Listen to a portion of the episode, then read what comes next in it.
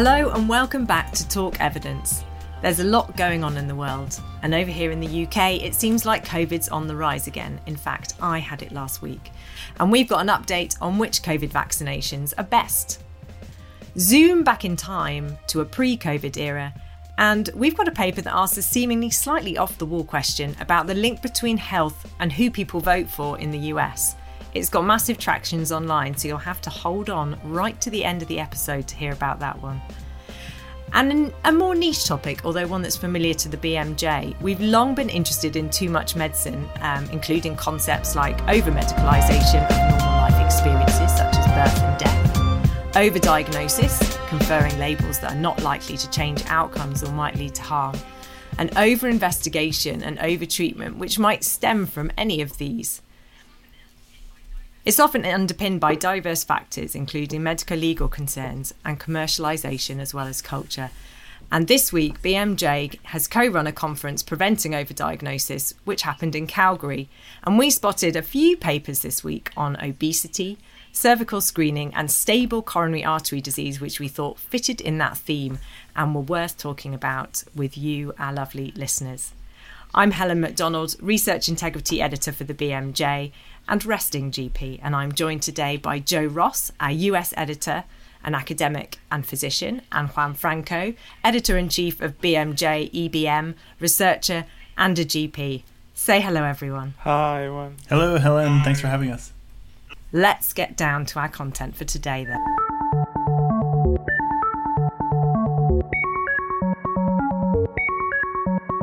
We're going to start with obesity. It's a timeless medical problem um, for patients and clinicians to discuss. It's rising, I think, pretty much everywhere in the world. Would that be controversial to say, do you think, guys? Um, and it's a very difficult issue to address in a healthcare setting when there's so much about our activity levels and food choices that are rooted in our society. Um, but if you were going to think that interventions for to help obesity, to confer weight loss, um, were going to be helpful in a healthcare setting, you might think that primary care, where people often go to first, um, and beginning with um, non interventional things like behavioral interventions would be a good place to start. And so we spotted this systematic review and meta analysis of um, randomized control trials of behavioral interventions to try and induce weight loss. And Juan, our resident systematic review expert and GP. This must have been top of your list of papers to read this week. Um, so, would you tell us a little bit about it? Well, yeah, it's a very interesting um, review because what they they've identified that there was a previous review on on behavioral interventions. Uh, that could be applicable to the um, to primary care, uh, but they noticed that some were uh, done by researchers and some were done in primary care effectively. So they said, okay, we're going to do a systematic review and update, of course, with the newer trials. What what are the trials that are relevant to the specific primary care context? So, so one where real clinicians did it, as opposed to maybe researchers who were a bit special and different to normal practical life. Exactly, yeah, and uh, so they took the data from previous systematic review and updated it, and uh, and they looked at uh, longer term outcomes, which is uh, very important in the field of obesity. Not only what happens three months after an intervention, but what happens one or two years uh, later. And uh, so they identified uh, in total um, th- uh, 34 trials, and they looked at the, um, the effect at 12 and 14 months. And they found that there was um, a reduction in weight um, at 12 months of uh, 2.3 kilograms, confidence interval between 3 and 1.6, and uh, at 24 months of 1.8 kilograms, confidence interval between 2.8 and um, 0.8 uh, kilograms reduction.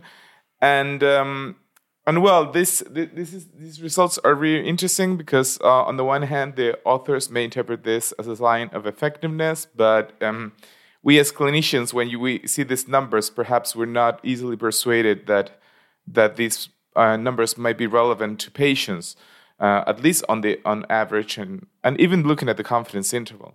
Um, there was also another thing interesting that, there was a lot of heterogeneity in, in, in, the analysis. That means that some studies may have yielded re- different results, and and they the the authors also combined um, different types of in behavioral interventions. For example, some that were web based, some that were um, uh, in in person. Uh, Joe, you had co- some comments about the intervention. You, you, yeah, no, right? one. That's He's a, dug into the table. Yeah, yeah, the, the, the table in the supplement. I mean, he sifted it for you.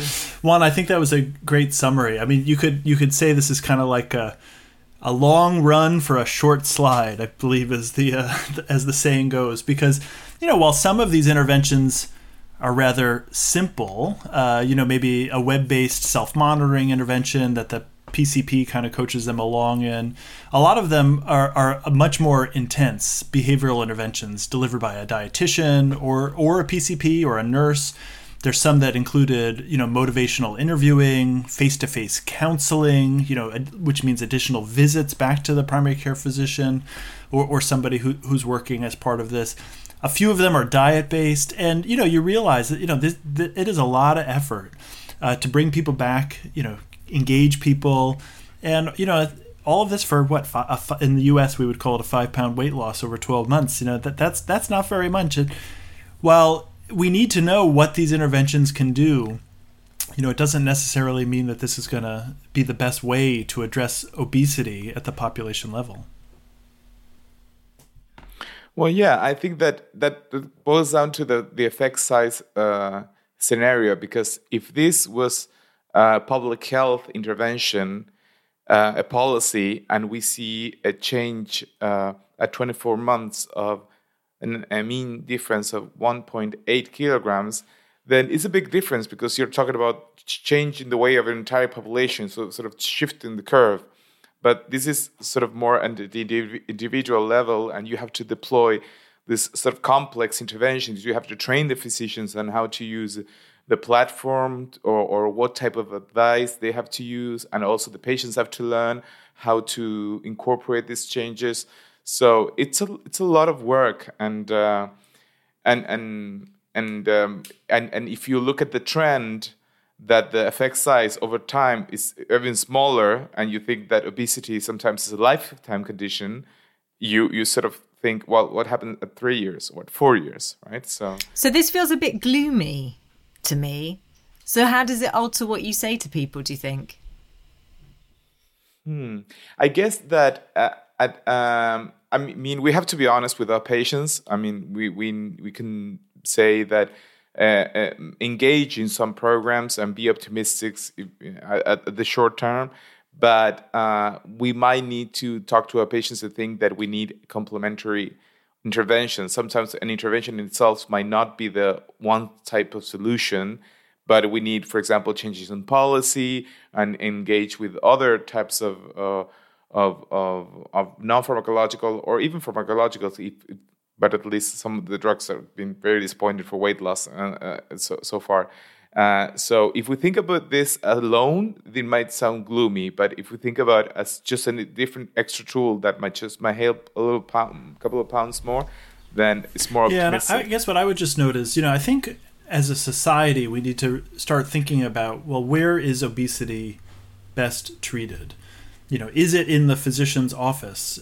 You know, for the, at the primary care level is it at the population level? Is it, you know, are we should we be thinking about this at the kind of systems based approach in terms of our diet and nutrition and, you know, what our, you know, agricultural system is designed to, you know, create in terms of food? Is it about, you know, soda pop and all, all whatever you want to think about in terms of carbonated beverages and added sugars? I mean, there's just so it's very complicated. And we've obviously, you know, this may be the theme of too much medicine like is it obesity is a huge public health problem, but should it be medicalized and treated in the physician's office? We're just starting to actually see the first kind of effective medications. There's been a lot of medications that have been proposed for use in obesity that have not worked well. And obviously, there's surgeries that work really well when people are severely obese. And so, you know, I think this is just the, the question in front of us uh, in terms of, you know, a primary care physician has limited time and has to manage a number of different problems. And maybe this doesn't suggest that obesity is their best, you know, where best. Uh, this may be controversial, but it, maybe obesity is not the, the best investment of their time to do counseling.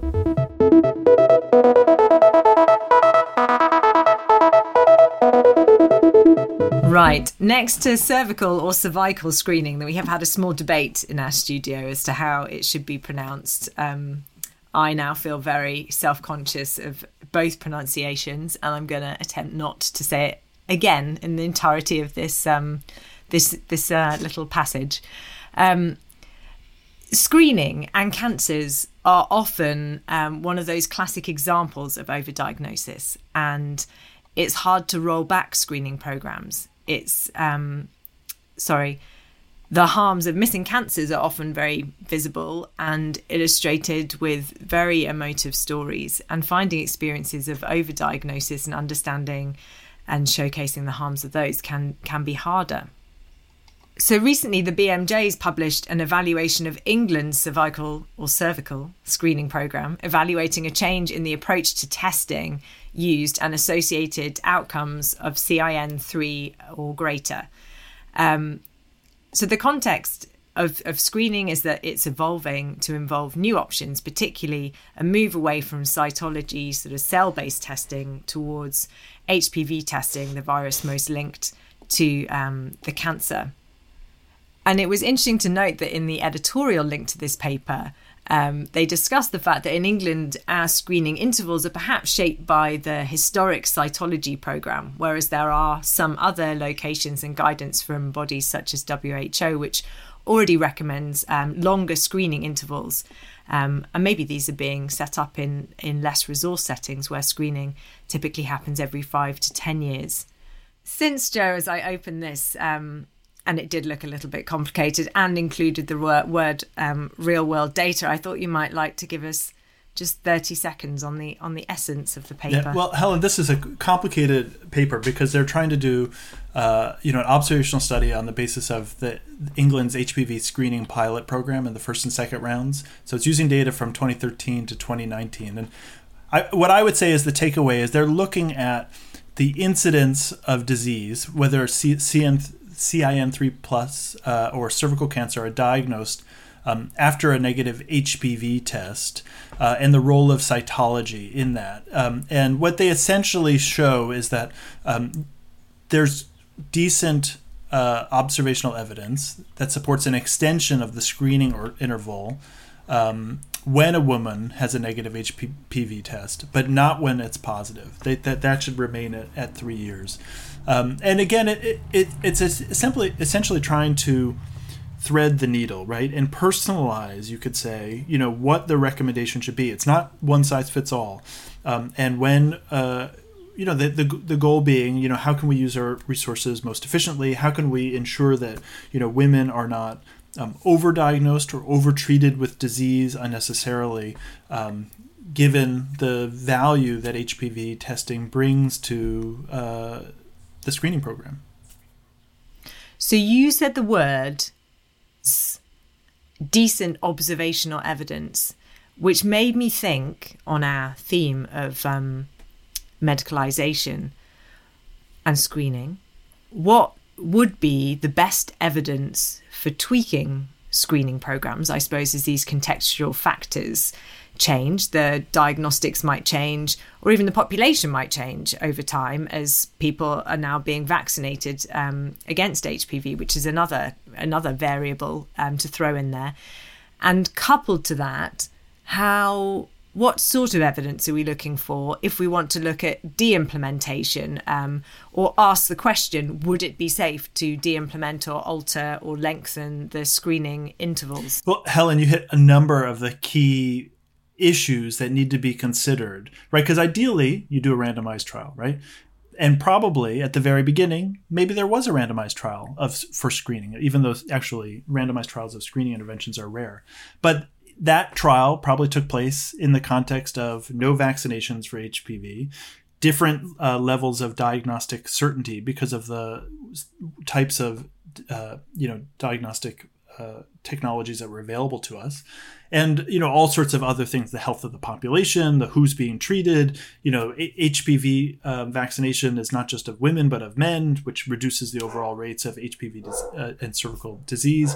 So all these things you know influence uh, the the impact of a screening intervention. And um, you may have heard my dog barking in the background which distracted me a bit. Of Of course, the challenge being you can't do a randomized control trial every time diagnostic criteria get better. For observational evidence, and you want it to be as granular as possible, but it, changes over time. The population changes over time, and you want to be able to account for and adjust as much as possible. But I think that the best thing to say is, you know, we, we need to collect data. We need to collect data on outcomes, and we need to be able to uh, you know observe women over time. And ideally, we have data from different settings, so it's not just all kind of all of our eggs in one basket. We're just looking at what happened in England, but you know things may be different in Canada. They may be different in South Africa, and ideally, we're collecting data in multiple places to inform overall kind of screening procedures. Does that help? I think the summary is going to be this is a complex paper, as you said, Joe, for a complex problem. And only those listeners who really want to um, think deeply about this are going to go and read the paper in a lot of detail. And maybe the rest of us, even though I'm no longer practicing might just do what the screening program tells well ideally us. right the, the, the, the, the people sitting on the uh, the guideline recommendation recommendation committees are going to read this paper um, not not the individual sort of clinician in the primary care setting deciding whether to send a woman for uh, absolutely yeah. juan's nodding you can't you can't see him doing that but he is nodding yeah but what i perhaps what i wanted to add is that it's since as as Joe mentioned that there are no so many so many trials on screening, that the scenario is different for an intervention for a screening that is already implemented widely in the population that for screening that has not yet started. So um, in in in this case. Um, I was. I, I think that, that, this is the sort of uh, uh, cervical cancer screening is, is uh, the um, the paradigm of how we've been scaling back very reasonable um, when I did uh, uh, when I uh, when I studied medicine, one one of my professors told me that that pap, pap, pap smear should be every year since the beginning of uh, in sec, uh, sexual intercourse, something like that. And that was already old when I went when I went to medical school, and uh, and and and in the and also scaling back an intervention such as uh, uh, cervical screening when in the population is so ingrained in this in society. Um, in Argentina, there was this um, hostess, TV hostess that that uh, did a, a kitchen um, a cooking show or something like that in the '60s, and and she was very very popular. And she talked in one of the show, her shows about cervical cancer screening, and a lot of people took uh, her advice and and and that her, but that advice was yearly sorry, year, yearly smear. So and and if you do that after um, decades that's very well built in in society. So you in order to implement you also need to understand what are the what are the what the screening mean for people not only for for for patients and for clinicians as well because otherwise it would be unsuccessful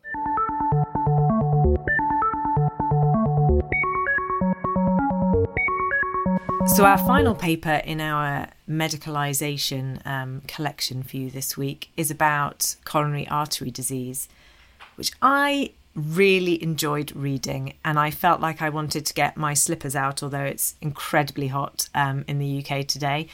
It was also surprisingly refreshing because um, it's written by some cardiologists, and often with medicalisation, it's kind of associated with these very um, specialist or subspecialist areas who who tend to see very um, extreme pathology and and generalize some of the things that happen there um, backwards um, up or down the food chain i don't know which way you would describe it towards um, primary care so it was very um, refreshing to me to read this very well written and communicated uh, piece from some cardiologists. Helen, are you saying that cardiologists don't know how to write? What are you saying here?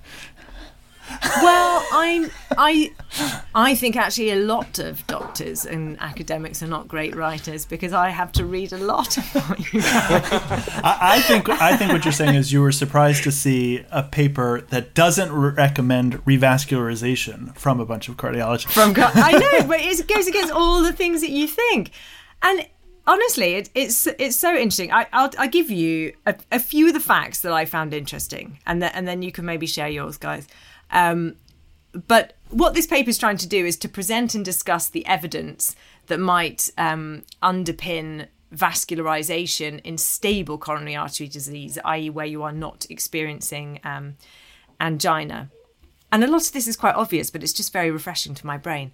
It says critically, only some people with stable angina have ischemia, and only some people with ischemia have angina. And understanding these distinctions is key to an accurate understanding of contemporary revascularization and treatment options. Um, the other thing that, that I thought this paper did well is it outlined the premise under which it might be worth doing the revascularization. So, so the, the, the authors kind of argue that the premise of doing the revascularization stands if um, they say all, but I guess you might loosen that a bit to say many or the vast majority of people with stable coronary artery disease progressed definitely to get ACS, um, acute coronary syndrome, and that if you then did a coronary intervention, it was then very effective at preventing those people with stable coronary artery disease progressing to have acute coronary syndrome. The other thing that I thought was interesting was just the history of it all. Um, and the fact that these early studies of coronary artery bypass grafting sort of predated options for um, PCI, which I'm not going to attempt to say in full, um, and statins and aspirin being the main medical therapies but that it's those original CABG studies that seem to underpin a lot of the recommendations that still exist around revascularization. So I think it's a nice, um, a nice um, story. It tells you the story of this problem um, and how to frame it and where it all came from. Yeah, Helen, I, I loved it. I mean, it just was so clear actually in the writing in terms of how treatments for stable coronary artery disease developed over time, how our thinking as physicians changed over time, the clinical trials that have studied this issue over time. I'll just point out two, of my favorite things. One was this little nugget where they talk about the paradox explained, where they say, you know, intuitively it makes sense that if you stent a lesion, balloon, or put in a, a stent or whatever it is, uh, people will do better. But actually, the reason medical therapy continues to sort of come out as being just as good, if not better, is this idea that, well, you know, when you use a medication, it treats the entire coronary vasculature, not just that one spot where you stick a stent or you know balloon, you know balloon angioplasty. So I really liked that. I'd never sort of conceptualized it that way, but of course it's true.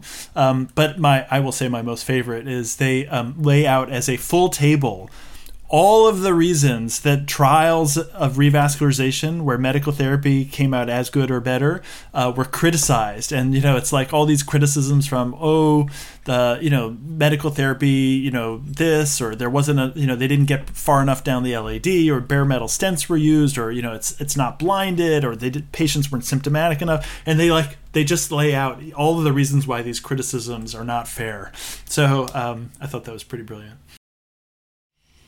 it's so brilliantly written actually that I think you could just give it to a patient if if they wanted to sort of read the the, the argument for not doing um, revascularization. It, it would be a very readable summary. Um, I think. Juan, what did you think? Well, I think that the the problem of revascularization and and and, and is is pointed out and and made um, complex in saying that it's not just doing more or less surgery or doing more or less PCI, and and that go, goes back to the theme of uh, of too much medicine. And this is an area where we saw a lot of of overuse of, of revascularization, especially PCI. And um, I, I, just wanted to, to remind you of the last episode where we discussed the different variations of, of revascularization uh, um, across the world and how that related to worse or worse outcomes. And it wasn't so so so straightforward because the U.S. had a higher rate of procedures, but the outcomes were worse. So um, I, I, think that this this paper sort of complements the the thought around that uh, not necessarily doing um, uh, more is better good memory, Juan, and also excellent subtle selling of our former content.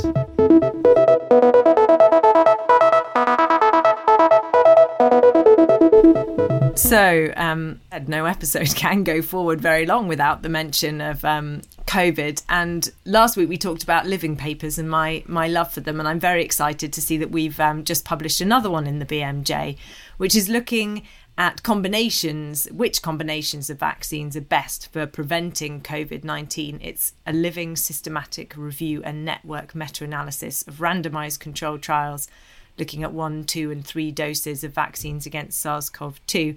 And Juan, again, this is very much in your um, in, your zone of expertise, a nice systematic review. Do you want to tell us some of the key findings? Uh, so uh, this is my review and, and network meta-analysis. Uh, they search the the COVID um, database that is contained in uh, the WHO database that has a lot of papers on COVID and it's a very good resource. And it was searched in um, March this year, and they included 53 studies. And what I found interesting is that they included 19 studies uh, um, assessing the effect of vaccines on variants of concerns, um, including um, Omicron. And um, and they um, well they did a network meta-analysis where you compare all the the, the arms of the studies simultaneously, and um, you get more precise estimates of effectiveness.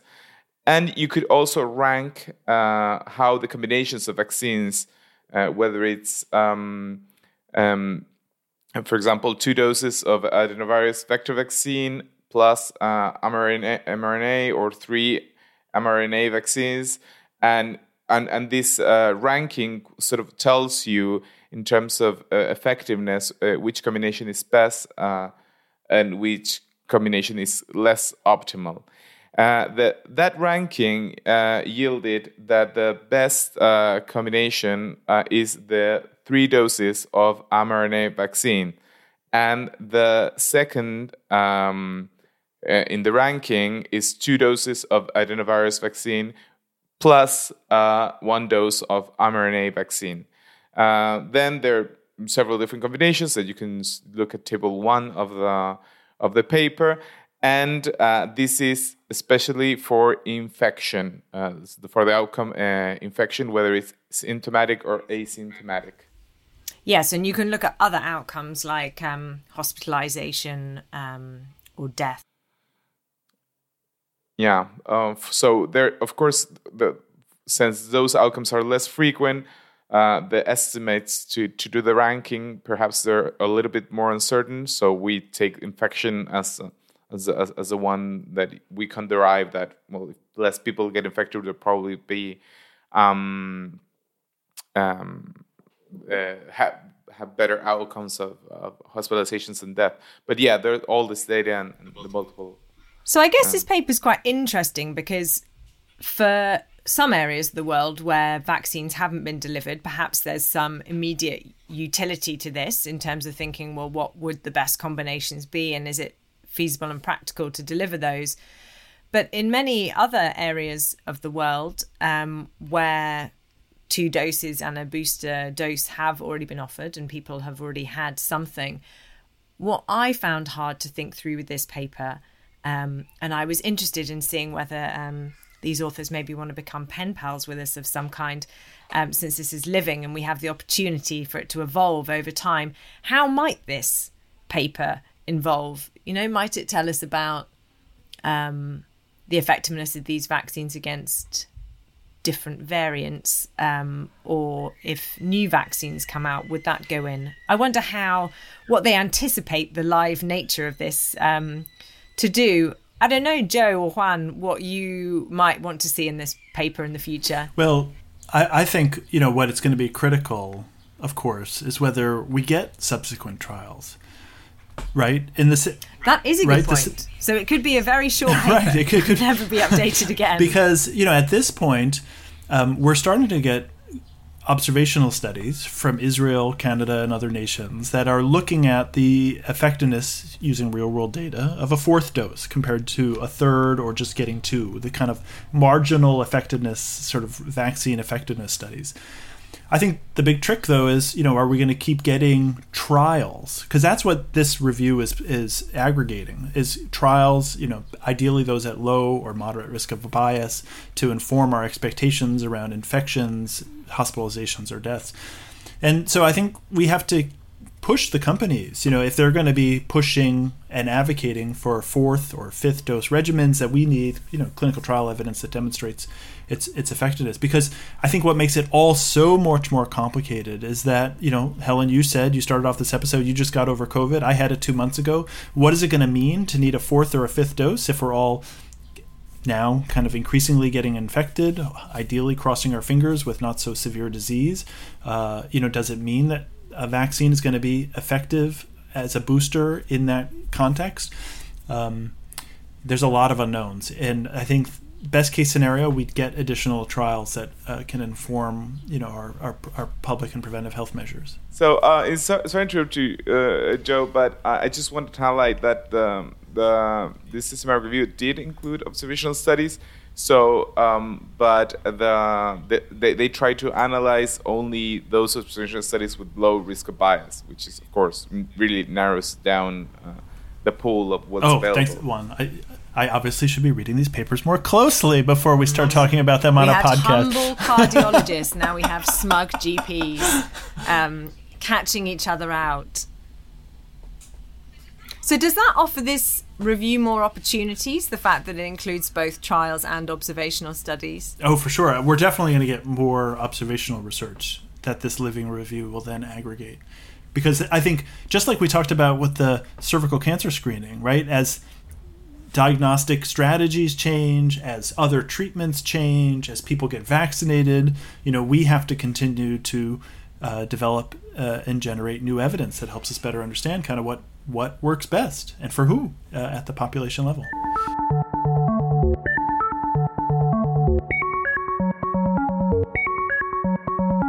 For our final paper this week, we are rewinding to a pre-COVID world, and um, maybe we'll call this this paper the People's Choice because it seems to be um, um, highly read on uh, bmj.com and being used on our social media this week. Uh, Joe, tell us about it. It's the one you've been dying to discuss. Yeah, I, I think this is such an important paper. At least, you know, as you think about what I think should be called or considered the political determinants of health, which is kind of a new term, right? It's kind of like the social determinants of health. But well, you've just made it now. but you know, it's the way our uh, policy makers and the decisions they make and set for us at a population level uh, impact uh, the way communities do and survive and, uh, and whether they thrive. So this is a study that is very kind of big picture. It's looking at mortality rates in U.S. counties. There's more than 3,000 uh, counties across the United States, and it's examining um, how the, those counties voted uh, in various presidential elections, as well as other state level elections, like for the governors of the state, um, and then examined mortality rates over time. So very ecological. This is big picture, and um, and it, but it does give an important snapshot into how people are doing uh, in the United States. And the reason this matters is because, you know, when we vote for somebody, we're not just voting for a party. You know, in the United States, we're pretty much a two party system. You're Democrats, you're Republican. Um, but you're voting for kind of how, um, what you're going to invest in, in, in communities. Because we know that uh, Democrat, uh, Democratic counties tend to be um, governed by people who invest more in public health, they tend to, um, you know, restrict, uh, you know, gun uh, guns more. Are they more likely to restrict guns? They're they have uh, stronger abortion rights, which is an important part of women's health uh, and reproductive care. And of course, um, they have you know big decisions on funding for health insurance programs, particularly Medicaid, and how generous uh, Medicaid eligibility criteria are, which allows people to gain access uh, to see physicians and go to hospitals. so hospitals. here we're talking about left-leaning policies in yes, general. Yes, yes, that's exactly right.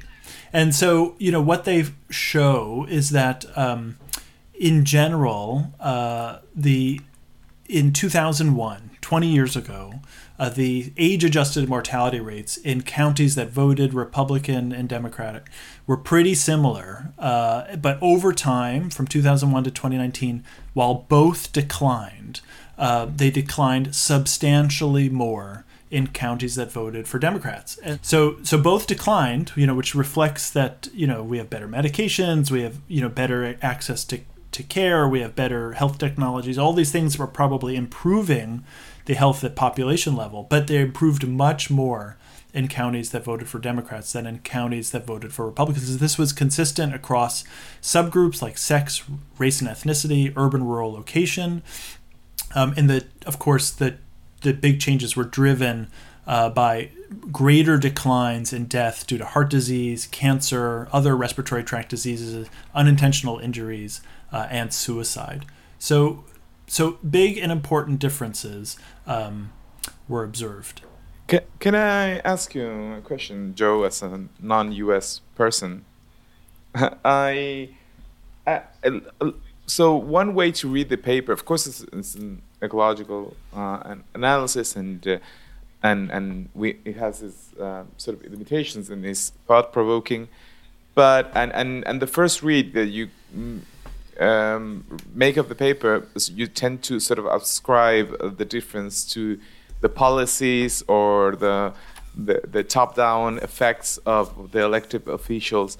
Um, but um, while I was looking at the subgroup analysis for ethnicity, and I've noticed that, for example, the the counties with with, uh, for example, people who are black or Hispanic had a uh, had um, a, um, a, similar decline in in, in mortality, um, but white, um, for example, um, uh, uh, white people in the Republican counties had a slower decline in mortality.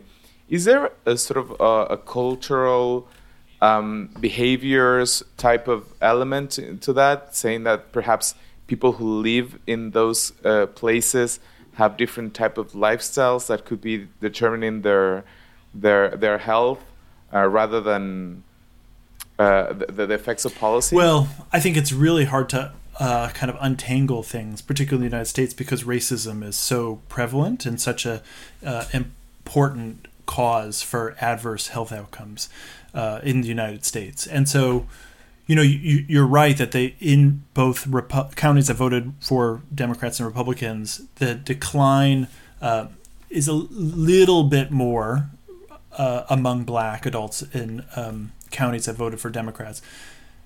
It the biggest the ex- biggest exacerbation in the differences is among um, the white population, um, whereas there's almost no uh, difference in um, the Hispanic population. Um, and I think that there's this is the kind of paper that starts the conversation about trying to figure out why are we observing this. And of course, it's really important to note that the data that was used for this paper end in 2019, just before COVID, where we know COVID, you know, profoundly exacerbated race-based disparities uh, in health outcomes that there were you know much greater rates of death in black and hispanic patients in the united states than there were in whites. And so you know all of this is the beginning of a conversation like well what are the policies that potentially could be leading to worse outcomes uh, you know in, in these communities that voted for republican? Is it really about you know expanding medicaid and medicaid eligibility um, is it about gun control? Is it about investing in nursery school programs that allow uh, you know kids to you know have access to education and teaching and nutritional counseling like early in their life? Like who knows what it's about? Uh, but there but there's a lot to it, um, and I think it's it's really worth sort of thinking through. And of course, this is layered on top of you know a lot of evidence that demonstrates that health outcomes in uh, like the Scandinavian countries that are more social socially service oriented are have been substantially better than those in the United States, uh, despite you know more health technology, more investment in healthcare resources, more healthcare spending in the United States. So um, I think this is very pro- provocative and would encourage everyone to not just read the paper, but the, the, the first author wrote a really nice um, editorial and stat news, which is an online thing completely separate from the BMJ, but uh, that sort of lays out uh, their thinking and why they took on this, this, this topic. And has that conversation begun, Joe? You said um, you thought the paper should start a conversation in the US. Have, has there been much coverage of the research paper in the news or evidence in general of this conversation happening? Oh, oh for sure. Um, you know, there there has been uh, some nice articles in big news publications like Bloomberg Business Week and USA Today. So I think a lot of people have uh, this. This paper has brought attention to this issue in a way that a typical medical journal article doesn't. Well, maybe we will have to revisit this topic and see what happens.